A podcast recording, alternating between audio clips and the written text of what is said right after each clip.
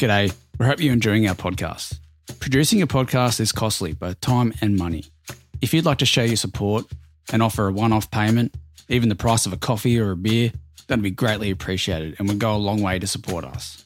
If you'd like to leave a donation, head to the show notes of this episode and click on the ACAST supporter link. Be sure to leave your message of support too. Thanks again.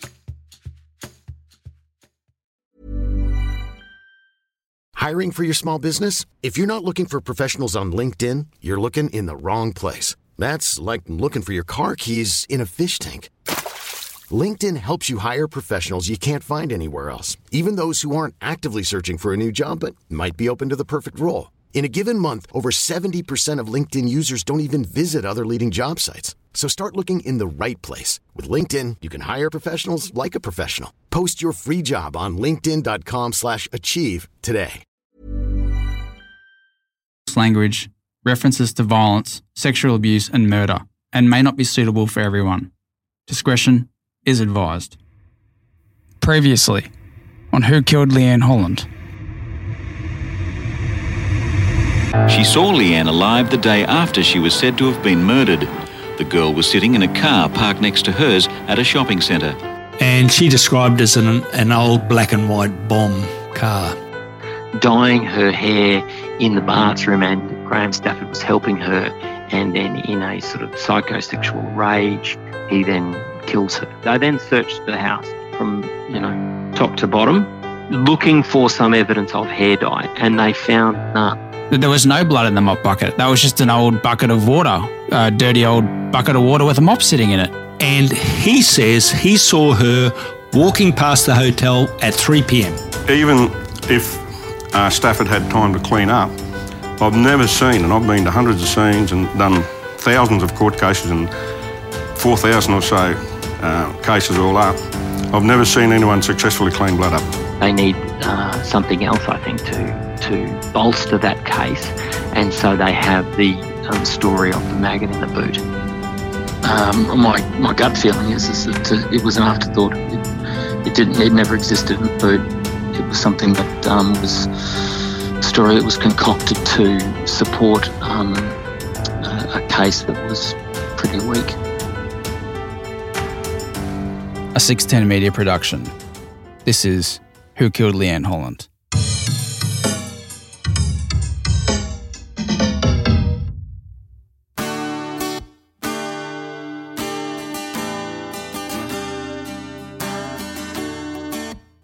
Hello and welcome to Chapter 7 of Who Killed Leanne Holland. Green is the new black.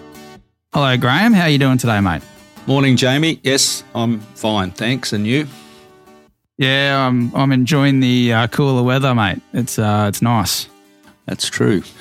Um, we've been getting plenty of feedback uh, as a result of the last chapter, Jamie, which we'll talk about shortly. Um, in this chapter, we continue to explore the problems and discrepancies in the Crown case. Some 29 years after the fact, we have identified yet a further problem with the Crown case. This has only come to light in the past few weeks, and I wonder if there are others. We will discuss the latest find later in this chapter. But first, I'd like to address some feedback we've had. Um, a listener commented that the detailed discussion of the photos detailing the injuries suffered by Leanne seemed gratuitous and just trying to shock. That was never our intention, and uh, we apologise. Uh, Jamie and I agonised over how much we should say about the injuries Leanne received. What we were trying to show was that this was not an accidental death. This was personal. It was vicious, angry, intense, and sadistic. To get that across, we felt we needed to go into some detail about the injuries Leanne received. Yeah, exactly. And also, I was seeing those for the first time as well. So that was just my reaction to them. And you were explaining some of the case, and we were discussing, you know, the, the potential to do this podcast. And yeah, so again, it wasn't our intention to to upset anyone. That's for sure. I received this email just today. Gripping, if not incredibly disturbing podcast. Can you tell me if you will be covering the reason why Graham's defence was so poor? I understand that the Defence Counsel was only appointed the day before trial, but why and why not ask for extensions, etc.? Thanks. The answer to that and other queries about uh, Graham's defence will be covered in uh, Chapter 8 How deep are your pockets? And to Marie from Switzerland, who commented that she's enjoying the podcast, thanks for listening. Yeah, thanks, Marie. A listener messaged me to say they now understand why the Queensland Police is fighting the release of the police review so vigorously. They believe the QPS does not want its dirty laundry aired in public, and that police investigating police does not work. The listener wants the police review made public to ensure it was honest and not protecting anyone. I couldn't agree more. Remember, when the review was first announced, it was going to be open, accountable, and available to all. The Queensland Police is actually desperate to keep the review hidden. I'll let you draw your own conclusions to why that is. And also, just on the discussion of feedback, you remember Julie from chapter one, right? Yep.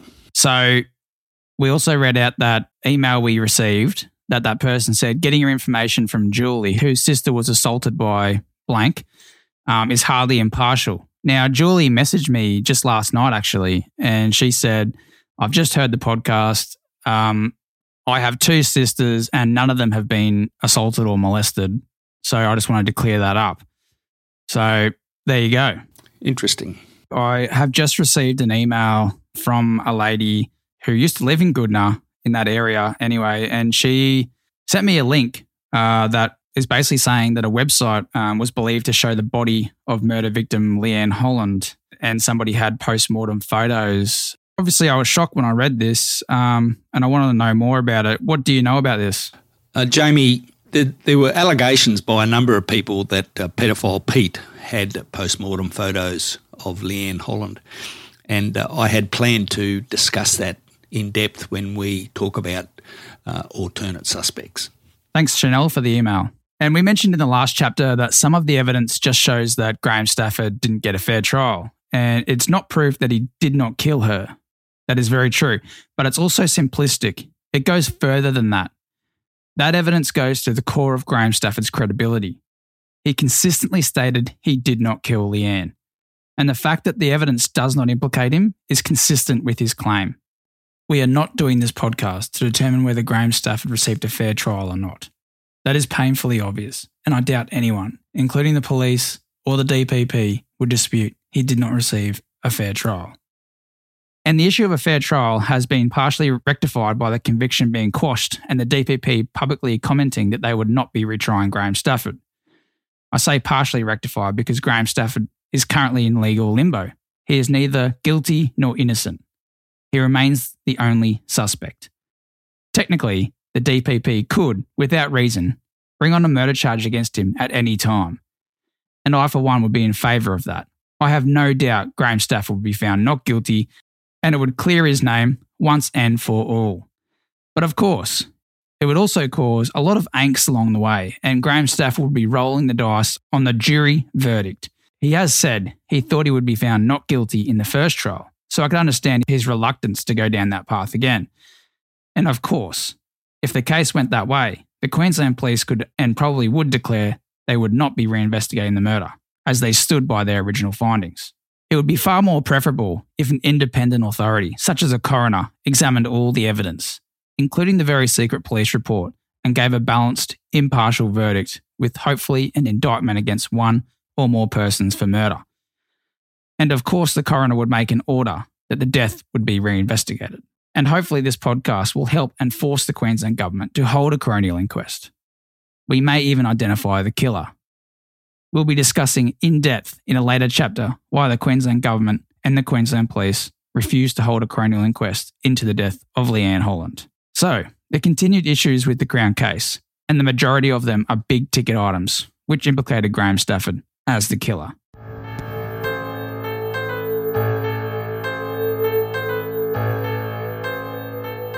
So, the continued problems with the Crown case. The first one I would like to discuss and uh, describe to the listeners is the car at the scene. And a compelling and incriminating piece of the Crown case surrounded Graham Stafford's car being at the body dump site. Why would his car be there unless he was involved in this murder?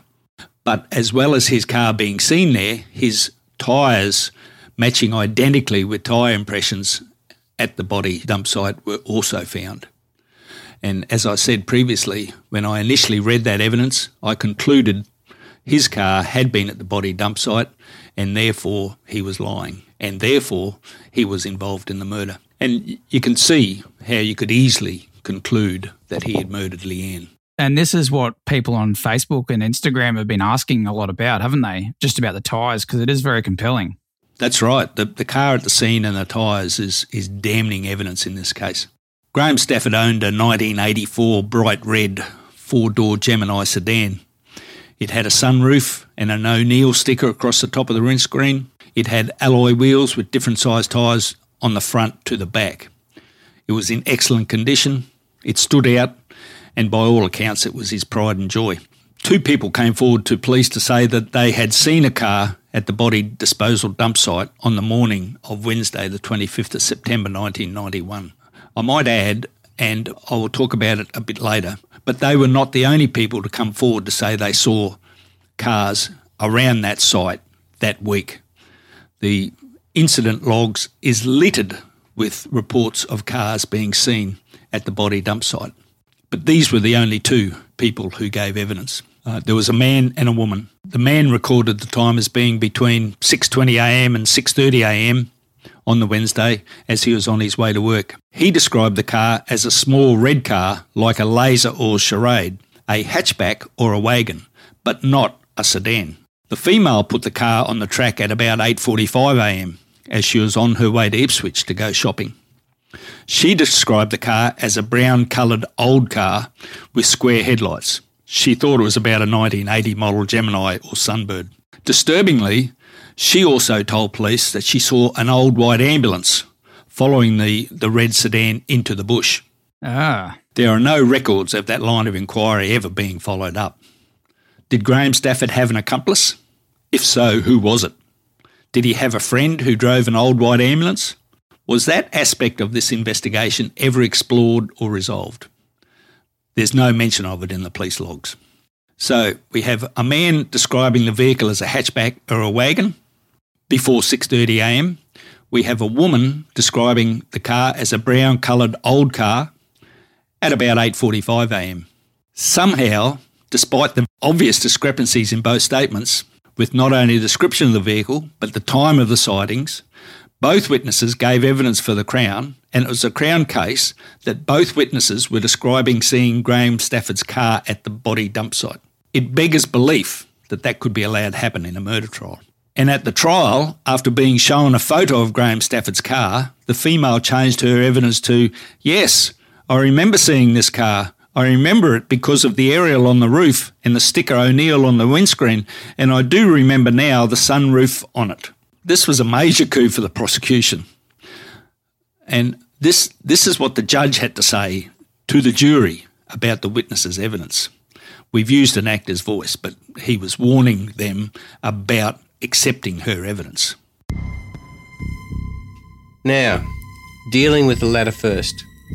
I have already taken the precaution at a very early stage of warning you about the grave danger of using the identification of Mrs. Mendy to the extent that it was prompted by showing her the photograph of the car of the accused man in this case. And I will direct you to disregard her evidence in that respect entirely, because that would be too dangerous.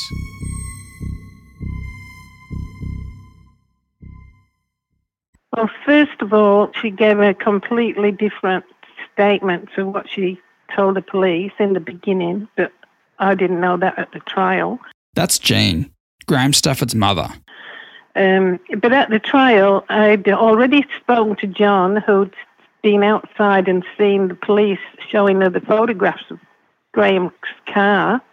Just to be clear, John is one of Jean Stafford's friends. He allegedly saw men wearing suits showing the female witness a photograph. He then went and told Jean Stafford about it.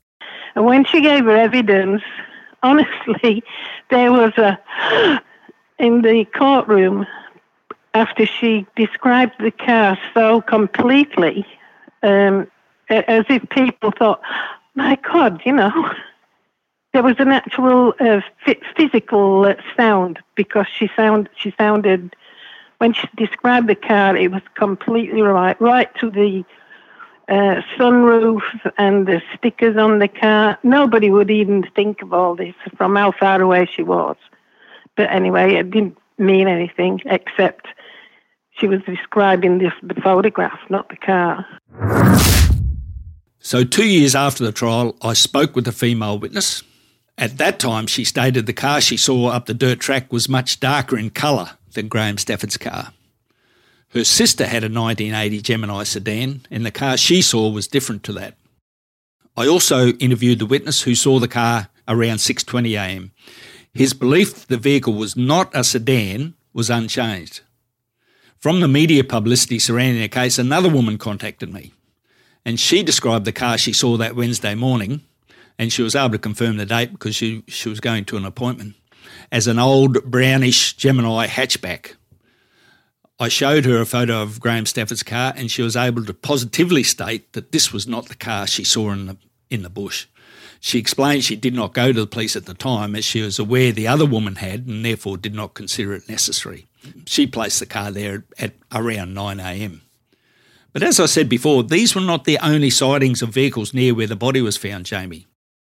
The incident logs are littered with sightings of the vehicles in and around the area that week, and in particular on the Wednesday and Thursday. But they were the only two to give evidence. But this one took my attention. A green Ford station wagon sighted coming out of the dirt track where the body was found about 6.30am on Thursday the 26th of September 1991. No statement was taken and the matter was filed. But for that car to have been there at that time on the Thursday, if the body was already there, surely they would have seen it. And what, what were they doing there? So, was Graham Stafford's car at the body dump site at 6.20am or around 9am or both times or not at all? And on the evidence of the two witnesses, that they were not even describing Graham Stafford's car. And as I said earlier, when I initially read the transcript, I was satisfied that his car was at the scene. Recently, I received a text message uh, from a man who's, who told me that pedophile Pete arrived at his place one day with a red Gemini sedan that he wanted to sell. This was around the time of the murder, of course. And we'll go into that in detail when uh, we talk about pedophile Pete and his involvement in this case. Yeah, that's very interesting. Yeah, it it uh, puts another layer to the uh, to the story. So that then takes us to the impressions or the tyre impressions found at the scene that matched identically with Graham Stafford's tyres, and that was very very problematic for Graham Stafford at trial. This was another flagship piece of evidence in the case against him.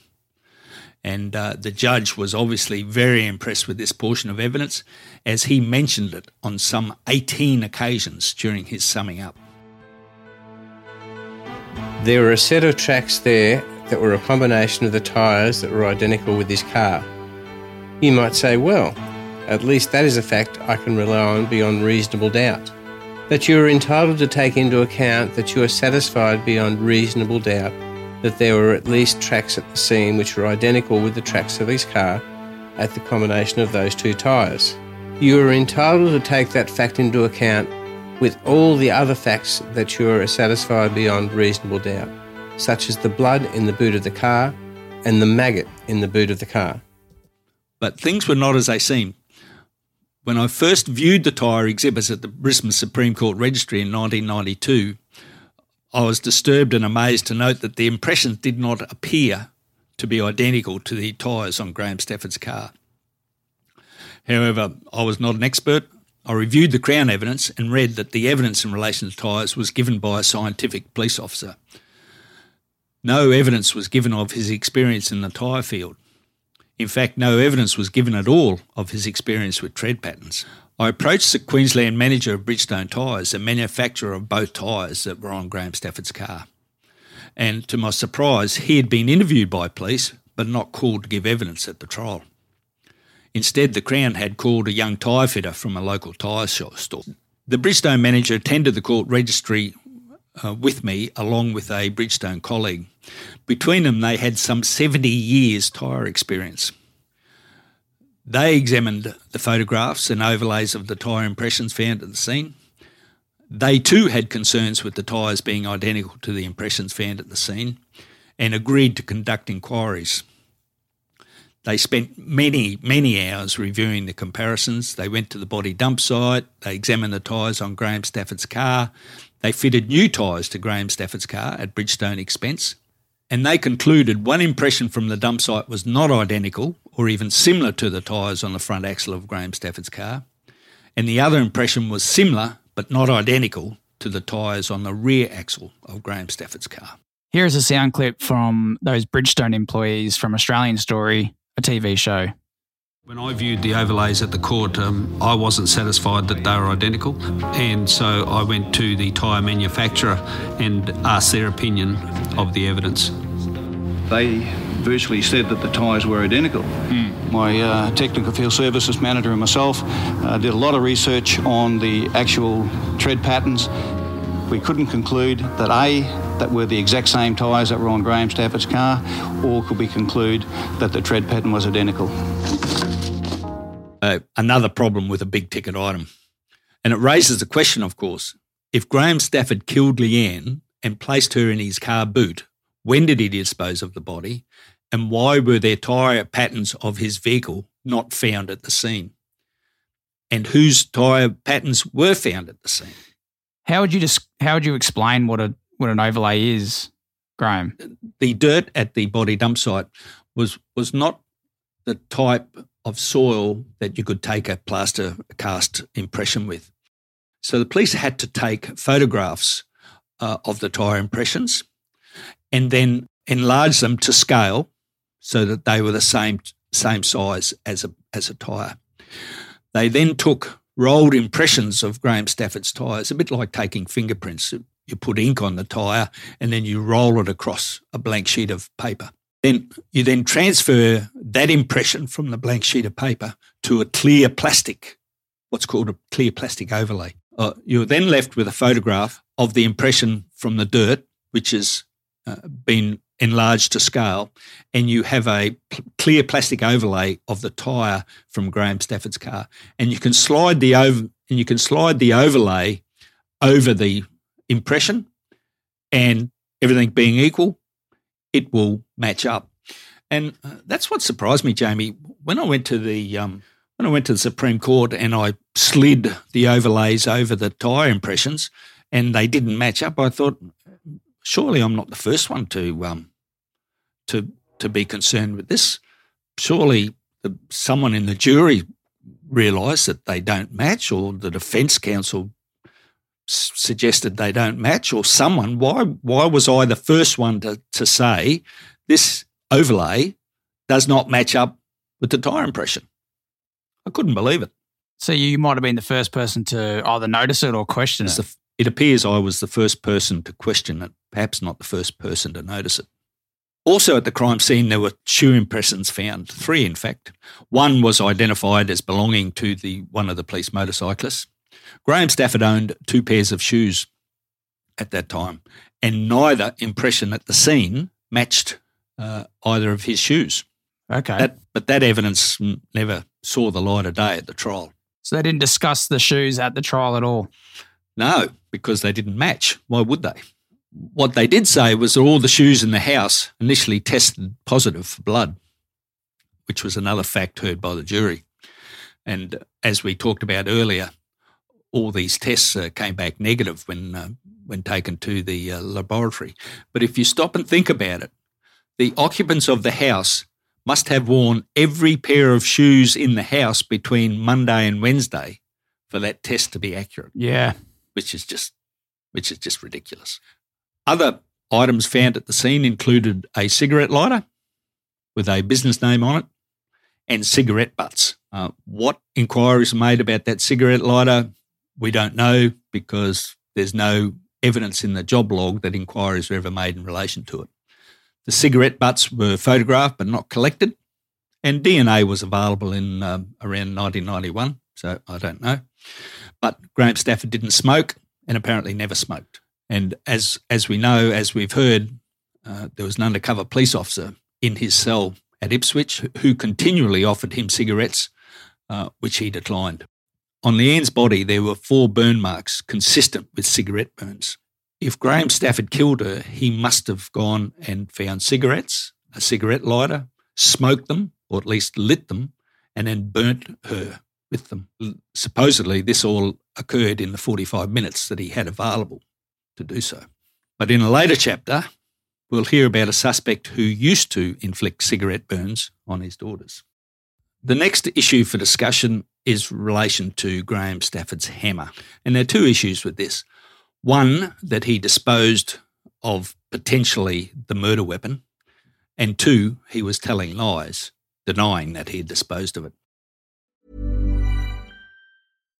If you're looking for plump lips that last, you need to know about Juvederm lip fillers. With Juvederm Volbella XC and Juvederm Ultra XC, your lip look, whether it's subtle or bold, can last up to one full year with optimal treatment and no additional maintenance. Find a licensed specialist and see if it's right for you at Juvederm.com today. That's J U V E D E R M.com. Add fullness to lips in adults over 21 with Juvederm Volbella XC or Juvederm Ultra XC. Do not use if you have severe allergies or a history of severe allergic reactions, or if you're allergic to lidocaine or the proteins used in Juvederm. Tell your doctor if you have a history of scarring or taking medicines that decrease the body's immune response or that can prolong bleeding. Common side effects include injection site redness, swelling, pain, tenderness, firmness, lumps, bumps, bruising, discoloration, or itching. As with all fillers, there's a rare risk of unintentional injection into a blood vessel, which can cause vision abnormalities, blindness, stroke, temporary scabs, or scarring. For full important safety information, visit juvederm.com.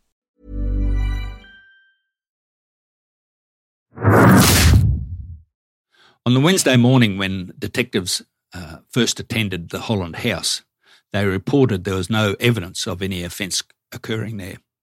When forensic officers arrived, amongst other things, they seized his mallet, which uh, a field test showed uh, blood was present on and he was questioned about it and couldn't explain how blood would be on his hammer. You will recall this evidence went to the jury unchallenged. Subsequently, that hammer went missing after it had been taken possession of by police, but it became a major issue at the trial. Yeah, and also, Graeme, subsequent laboratory tests returned no blood. Eh? It was only the initial test they first did that showed blood. That's correct. This is an exchange between the prosecutor and Graham Stafford in the witness box uh, Graham Stafford is using his voice. I called him to record his part, his answers, but I've used an actor to read the part of the police prosecutor. Where is it now? I assume the police have got it. The police haven't got it. Can you offer an explanation as to where it might be? Well, I haven't got it. You can't offer any explanation as to where it is now, other than the police must have taken it. That's correct. I, I won't speculate as to what impact that exchange had on the jury, but did they suspect Graham Stafford had disposed of his hammer, the one covered in blood, and the child murdered with a hammer like instrument? What other valid explanation could there be for a missing hammer and then lying under oath about it? Yeah, it would have had a massive impact. I know it would have for me. Oh, absolutely. Very damning evidence. Uh, another interesting uh, aspect of the Crown case concerned the injury to Graham Stafford's uh, elbow and the damage to his car. And uh, this was evidence of him creating an alibi and again telling lies. Um, the Crown made, made a big issue of Graham Stafford's injury to his elbow. And by the way, we wouldn't be having this conversation if the police had taken one photograph of the lack of damage to Graham Stafford's car, which I'll talk about in a minute. But because no photographs were taken, and I can't believe that no photographs were taken, um, here we are. So they made a big issue of Graham Stafford uh, injuring his elbow. They claimed it happened in a struggle with the deceased, and he lied about going to the doctor on the Monday instead of the Tuesday to an, invent an alibi for himself. However, there are inherent problems with that claim. The injury was not obvious. Graham Stafford had to point it out to people, including the police. Detectives confirmed that they physically inspected Graham Stafford and the injury was not the least visible. So, do you seriously point out a non obvious injury that occurred during a murder? And as for being creating an alibi, we heard in the previous chapter all the things he did on the Monday. He did not need to invent an alibi to cover his tracks. Uh, he claims telling the police he went to the doctor on the Monday and not the Tuesday was a genuine mistake. This argument is nonsensical, and the obvious errors with this theory are as follows. If Graham Stafford was trying to manufacture an alibi for the Monday, why did he not tell them when he gave a statement about his visit to the Redbank Plains shopping centre at 2 pm, the visit to Franklin's at 2:18 pm, and the visit to the car wash at 3 pm? Three perfect opportunities to generate an alibi for himself. But he didn't mention them in the uh, police statement because he felt they weren't relevant or, or needed but by mistakenly saying he went to the doctor on the Monday afternoon, he's apparently creating an alibi for himself. To support their claims that he was lying about the elbow injury, police had a mechanic examine the underside of Graham Stafford's car uh, and found they found no evidence of marks to the chassis consistent with a jack slipping off its support. And as I said, they did not take photographs or video of the underside of the car to support the claim there was no damage to it. If anyone is not sure how this came about, Graham Stafford said that when he was changing a shock absorber on his car on the Monday, it's the car slipped off the jack and injured his arm and, and caused some swelling. That's that's how this all came about. The Stafford family were in the rear of the court that day when they as they were every day. And this was the first they had heard of the damage to Graham Stafford's car which they had stored at their home. After the court, they drove home and inspected the car and found what they believed to be damage consistent with being caused by jack. They immediately called over their next door neighbour who also saw the damage. And they told the Defence Counsel next morning of their find, but the matter did not go anywhere. Two years later, when I inspected the car, I too saw damage consistent with being caused by a jack. Either the family concocted this damage or the police missed it somehow. And I did ask Jean Stafford, who's Graham's mother, about that um, damage she saw and the neighbour saw, and here's what she told me. Yeah, well, I can tell you a good story about that one. When we took the car home, we put it in the garage, covered it up, and never went near it again. It sounds silly, but it was it was an awful feeling looking at that car, knowing that it's Graham, knowing that what they were saying about it, and so we just left it there. I can't remember how long we had it before the trial, but it, it all cobwebs all over it by the time we looked at it. And when we went to the trial that day and they said about the jack falling and there was no damage to the car, you couldn't see, we went home. My next door neighbour came round every day to see what had happened. And as we got home, she came around. We hadn't even got in the house. So I asked her in, told her about what the what the police had said about the car, and I said, "We're going to have a look at it now. Do you want to come and, and see?" So she said yes, and she, and she can tell you this herself. So uh, we got a torch, went in the garage, looked underneath the car, and you could see all the scratches where it had fallen off the jack. At the time, we thought, oh, this is really good evidence, so we'll tell the barrister. But like I said, the barrister didn't want to know anything we had to say anyway. But anyway, uh, the the damage was there. You could see it. it was long scratches. I think Crowley took photographs of it later. When I was asked to investigate uh, this matter on behalf of uh, the Stafford family, Jamie, I was surprised and disturbed about the circumstances under which the body was located. Two police only were dispatched on trail bikes and subsequently located the body in a very short space of time. Were they given a specific area out of many square kilometres to search? There's, there are six suburbs surrounding Goodna, and Redbank Plains is not one of them. To reach the area the body was located in, one has to travel through Goodna, Bellbird Park, and Redbank Plains. And why were they even searching bushland? This was supposedly a missing person, but as we've uh, heard, it quickly escalated into a murder investigation. This query, along with many others, were passed to the Queensland Police for the purposes of their secret review. We do not know if this aspect was even looked at. Around 2015, I was able to trace and speak on the telephone with one of the police motorcyclists involved in that search. I asked him if they were given specific areas or suburbs to search. He made it very clear to me that they were not given any specific areas to search. At the trial, he gave the following evidence. I was assigned a trail bike patrol at the Redbank Plains area to search for a missing female. In the course of searching through the bush tracks, which we were assigned to do, we travelled north to Redbank Plains on some dirt tracks there. So it's never been explained, to my knowledge, why the searches were directed to Redbank Plains instead of perhaps one of the six suburbs surrounding Goodna. Is this an instance of outstanding work by the Queensland Police? Or did someone in the Queensland Police know the area in which to search to look for the body? That reminds me, we got a, a review on Apple Podcasts about someone saying that we appeared to be having a go at the police for you know, finding the body so quickly and doing great police work, which is not the case. We uh, are admiring if it was that and it was just a fluke, then that's fantastic work. They jumped in and found Leanne so soon and they acted quickly on the missing person, which is, which is brilliant. What you're actually saying is you think maybe somebody provided information to search that area quickly and that jumped from a missing person to a homicide. That's exactly what I'm saying, Jamie. The fact that on the, the first morning of the investigation, it it uh, escalated into a a uh, murder investigation, a homicide, and then within a very short space of time, despite there being a huge area around the western suburbs there, a very huge area to search, in a very short space of time they find the body. I, am just curious. Well, actually, I'm more. I'm suspicious. I, I personally think they were told where to look. That police motorcyclist who found Leanne, I did get in contact with him to offer the chance to come on the podcast and discuss the matter. However, he declined.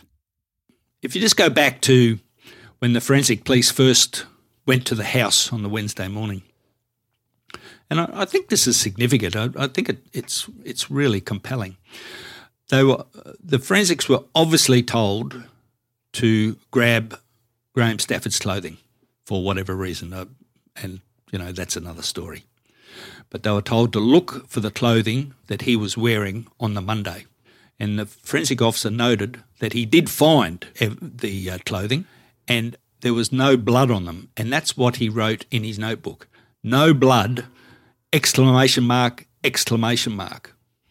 So it seemed to me that he was told, find the, find the clothing because you'll find blood. And he found the clothing and there was no blood, exclamation mark, exclamation mark. And this was before it was a homicide. This was a missing person. Exactly. So it's I just want to stress it's not the case of us slamming the police investigation because they acted quick. It's not that at all. We are both ex police and we have respect for them. This is the fact that it seems like they were tipped off about this. That's that's the way it looks to me. And just on that, on that Wednesday morning, Graham Stafford's car was searched uh, and seized. Were, at no point was there ever any suggestion there was a smell in that car of a dead body. Now, supposedly he'd killed this girl on the Monday, probably before midday. By the time they searched that car on the Wednesday, that body had been, on their scenario, it had been in the boot of his car some 48 hours. He'd only just dumped it that morning. From my experience, when I was in the police and dealing with dead bodies, if there had been a car with a body in it for up to 48 hours in temperatures of around 28 degrees outside, which means 40 plus inside, there would have been a smell of decomposing flesh. Definitely. Yet there was no comment made about it. And even on the Tuesday afternoon, some 36 hours after the death, Graham Stafford, Melissa Holland, and Terry Holland were all in his car and Leanne was allegedly in the boot. And I think even then there would have been a smell that someone, one of them would have said, What is that smell? And just to clarify, you're talking 28 degrees Celsius outside and 40 Correct. degrees Celsius inside, just for those people who don't, uh, in countries who don't use Celsius. True, correct. Mm. I was actually contacted on via email by someone who claimed to be a nurse, and that was something that stood out to them they, in their experience dealing with dead bodies and such, yeah, there would definitely be a smell in the in the boot or in the car in general. Well, and you've got to remember that the police officer who searched the car on the Wednesday was a forensics police officer. He was used to crime scenes, he was used to, to dead bodies, and he made no comment at all about any smell being associated with that car. was there any evidence that didn't fit Graham Stafford as the killer? Jamie, what I found was that there was evidence that uh, didn't fit him and it was excluded. It never saw the light of day. Okay. After his arrest, the majority of the unfinished job logs, and you know, bear in mind that all week information was pouring in from the public, and it was the subject of job logs. After his arrest, uh, the job logs were noted. No further action required as offender has been arrested. Well, there could have been information and evidence in those job logs that either confirmed Stafford as a killer or exonerated him, but we'll never know because the job logs were never were never um, followed up. We've talked about several instances where evidence that did not fit Graham Stafford was excluded from the investigation. Uh, example, the bank teller. The sighting of Leanne Holland on the Tuesday morning are clearly instances where it didn't suit the the police case. So that information was just uh, swept aside. There was a disturbing aspect also. There was a pornographic video found in Leanne Holland's room. Okay. Um, nothing was ever said about it. And, you know, I thought this was crucial. W- What would a young girl be doing with that? Who, who put it there? Where did it come from? Why was it there? At the trial, Terry Holland put his hand up and said, It's mine. And he offered to explain why it was in his room, but neither the Crown nor the defence uh, wanted to hear it. Like, it's just bizarre. So this is in Leanne Holland's bedroom. In her bedroom, there was there was a porno movie found. Why wouldn't they follow that up? And basically, if it didn't fit Graham Stafford, they weren't interested. That's that's my take on it.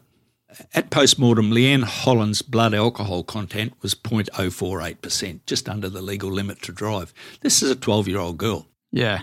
The pathologist said that it could have been from decomposition. Well, that's true. It, it could have been, but it, it could also have been from consuming alcohol or part decomposition or part alcohol consumption. I couldn't find evidence where that was ever pursued. That's quite a high amount. I thought it was a, a high reading, Mm. and I personally didn't think it was from decomposition totally, but I'm not a medical person. And, You know, talking about other evidence, this, this evidence of Graham Stafford carrying Leanne Holland's body down the front steps of the house, in my view, is just nonsense. They were both the same height. He was about 52 uh, kilos, she was about 42 kilos. So he's essentially, on the Crown case, carrying almost his own body weight down the front stairs. I, I just don't see that it's possible. You've got a 42 kilo body with arms and legs going everywhere, the head lolling back, and blood everywhere. Remember, she's been brutally bashed. I just don't see that it can happen without him getting blood on himself, without getting blood on his clothing, on his shoes, significant blood on the house, significant blood in the yard, significant blood in the car. I, I just don't see it possible. You would expect to find some blood on clothing carrying um, a person down the stairs who had been bashed to death. And also, it's a busy road. It's a very busy road. I've been there. You've been there. It's also in front of a hotel, a pub, where people sit and drink. That's right. I, I just think the the suggestion that he did that is just bizarre. And you know, in the afternoon he was wearing the same clothes as he was wearing in the morning. So what did he do? Did he take them off, put some other clothes on, kill her, uh, dispose of the body, then take those clothes off and put his other clothes back on? It's just just bizarre. And so there was claims that he used garbage bags to stop the flow of blood. Where did that come from? There was a garbage bag found under Leanne's body, and the, the police allege that uh, he used garbage bags to um, stop the, the blood um, going everywhere. But, you know, garbage bags hold, they can hold about two two house bricks. So carrying a body with them is, is um, to my mind, um, not practical. But I guess, does it mean that he had an accomplice? Or was he an accomplice? Yeah. And was someone else there to help him carry the, the body down the stairs? Um, and if you remember, the woman who supposedly saw his car at the dump site said that the red uh, car going into the bush was being followed in there by an old white ambulance. I could never find any evidence where the police pursued that line of inquiry. It seems they were happy to accept her evidence that the red car going up the dirt road was Graham Stafford's, but they were not happy to accept that there was an ambulance following it. Was that clarified in the police reviews? Who knows? A group of scientists who were involved in the police review collectively concluded that there was more than one offender involved. Uh, I think that's inconvenient for the police because who was his co offender? Where did he know him from? Did he drive an ambulance? Did Graham Stafford know anyone who drove an ambulance? What I was able to determine was that there was an old white ambulance that used to frequent the Goodna Caravan Park where Tricia Lynch lived, where Sean McPhedran lived, and where Leanne Holland used to visit. Yeah. At the press conference in 2012, this is what an inspector had to say about it, um, whether he was asleep at the briefing or he didn't accept what the scientist said. This was his uh, take on it. He's provided there was not a scintilla of evidence that identifies any other person involved in this investigation. As we've said before, some 22 days after the murder of Leanne Holland, there was another 12 year old girl murdered in Goodna. And we'll discuss that uh, aspect in a later chapter. She was drowned in the creek right near uh, the Goodna Caravan Park, where you said you later made inquiries to, to reveal that uh, an old white ambulance used to frequent that caravan park. That's right. Yep. One of the issues of this case, uh, Jamie, that we've spoken about a few times, which to my mind is central to the whole murder, and that is motive. Why does someone do something? Or why does someone not do something? It's that is the motive of why they do it. Well, what is the motive for doing something? It's the the core of an investigation. As you know, no motive was presented in Graham Stafford's trial, although later it was suggested it was a masochistic a sexual uh, attack. I've always been concerned that Graham Stafford had no evident or apparent motive for this murder. No criminal history, as you know, no history of psychotic or antisocial behaviour. Leanne was not raped. The markings on her body, together with the burn marks, would, would have taken some time to inflict. The bizarre hole fashioned in her body near her anus, what was that about? Um, it was almost as if the killer had played with her. And it was someone said to me that, that they felt the killer was playing with her both before and after death. Uh, and on the Crown case, he could do all this in about 45 minutes. But as we've shown, he had a very limited window of opportunity to commit this murder on the Monday. I, I had real trouble seeing that he had enough time to commit the murder, inflict the injuries, dispose of the body, and, you know, clean up the crime scene, visit all the places he had, people he had, field the phone calls, and and be composed. Like, is he a psycho? We we devote an entire chapter to profiling. We'll discuss motive at a later time. Well, and that brings us to the new evidence, Jamie. This evidence has not seen the light of day until now. Green is the new black. Yeah, what is the green is the new black? What is it all about?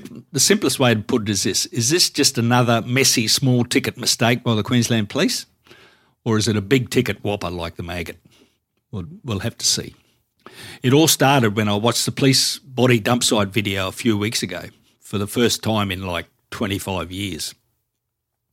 And just to explain, there was a, a plastic garbage bag was found under Leanne Holland's body at the dump site. And later, Plastic garbage bags were found in a drawer in the kitchen of the Holland house. And it was a Crown case that Graham Stafford had probably used garbage bags to put Leanne's body in and catch the blood oozing from the body. For there to be a connection between the two garbage bags and to implicate Graham Stafford, the bags had to be identical, right? Yeah. For instance, at the very least, the same colour. Definitely. In the 1990s, plastic garbage bags came in two colours green and black. And I examined both plastic garbage bags in the Supreme Court Registry in 1992, Exhibit 69 and Exhibit 79.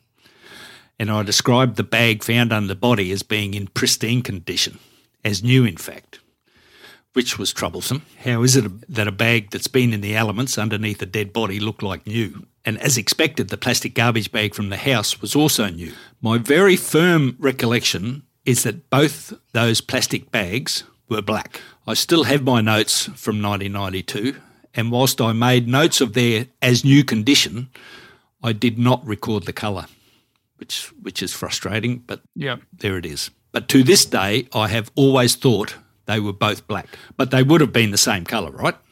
Whether it was green or black. It, Yeah, you'd expect so. To be able to say that they implicate Graham Stafford as a killer, they would have to be the same colour. You couldn't have a green one and a black one. It'd be nonsensical to somehow suggest that they implicate him. And if those exhibits in the Supreme Court registry had been green and black, I would have been all over it. But I wasn't, so therefore they they were the same colour, but were they black or were they green? Then a few weeks ago, I watched the police crime scene video of the dump site.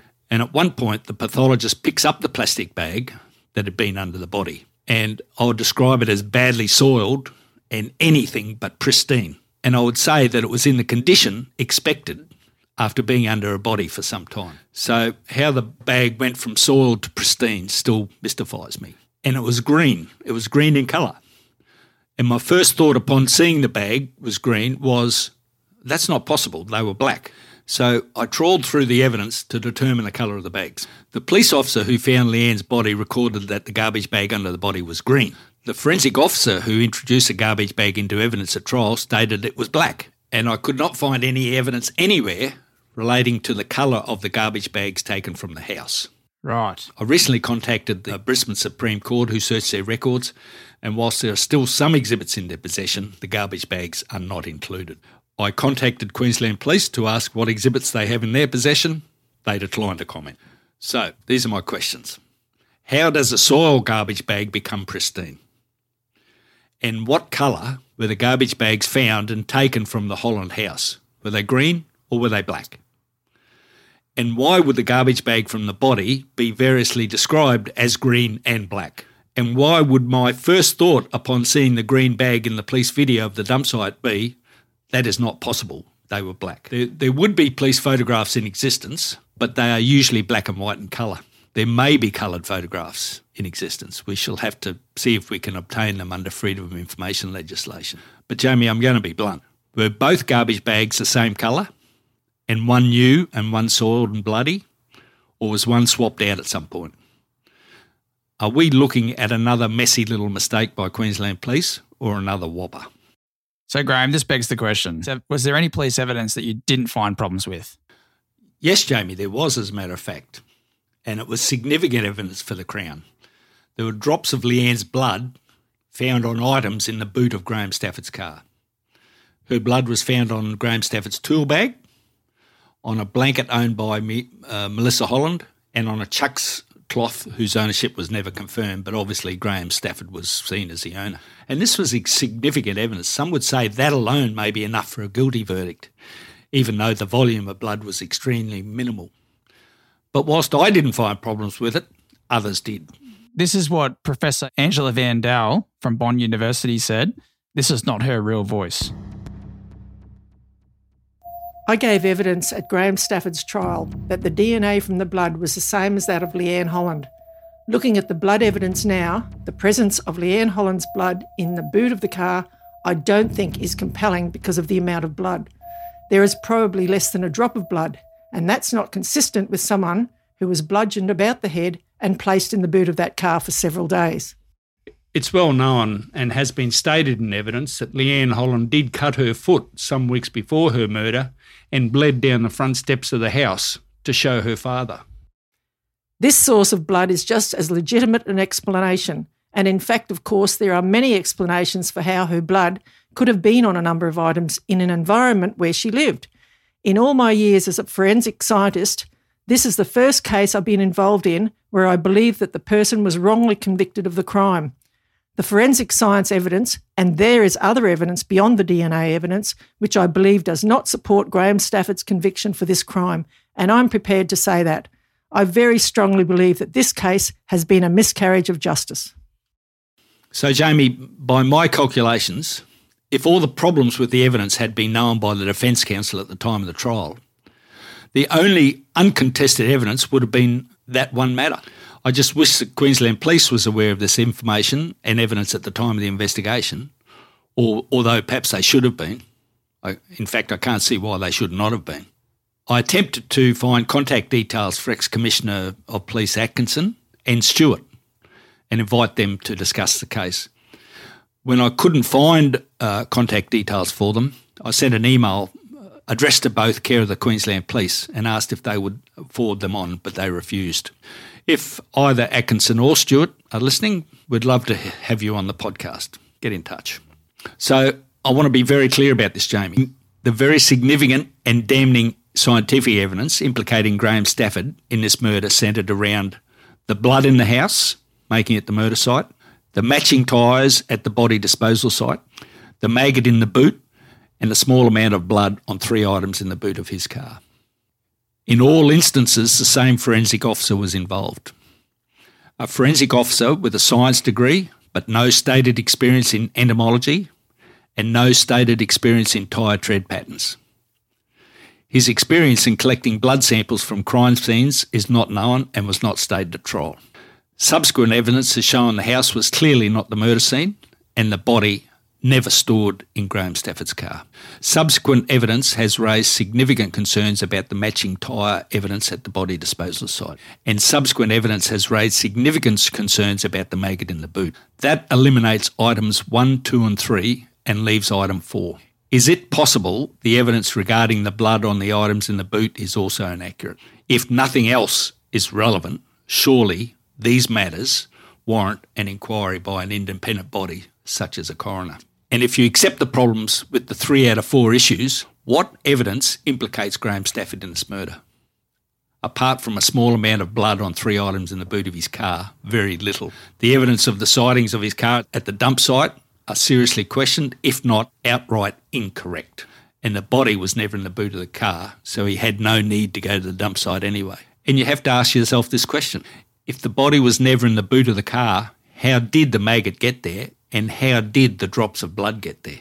How did this police investigation go so wrong? And what happened to cause Graham Stafford to be targeted as the offender from the opening moments of the investigation? What caused the majority of the so called evidence against Graham Stafford to be straight out wrong, inaccurate, or misleading?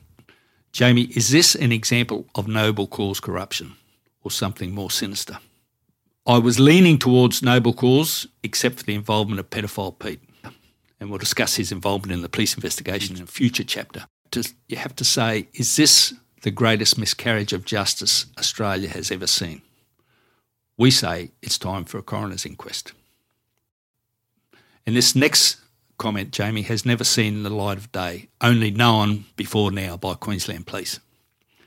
In 2010, I was asked by Queensland Police of any matters I wanted to bring to their attention for the uh, upcoming investigation review. I submitted a number of matters for consideration. The following is the one that has never been made public until now. I recommended the Queensland Police offer a police officer, who I named, indemnity from criminal prosecution in return for telling the truth about what happened during the murder investigation of Leanne Holland, including the involvement of pedophile Pete and what caused Graham Stafford to be targeted for the murder. I do not know the outcome of that submission, but can only assume it was ignored.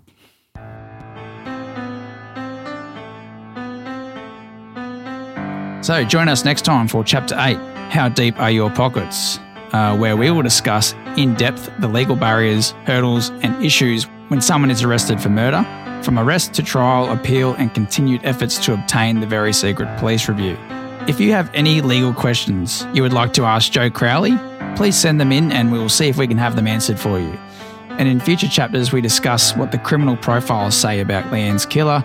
We also introduce the alternate suspects, men we believe were more likely to have murdered Leanne Holland than Graham Stafford. Who Killed Leanne Holland is a Six10 media production. This episode was written and fact checked by Graeme Crowley.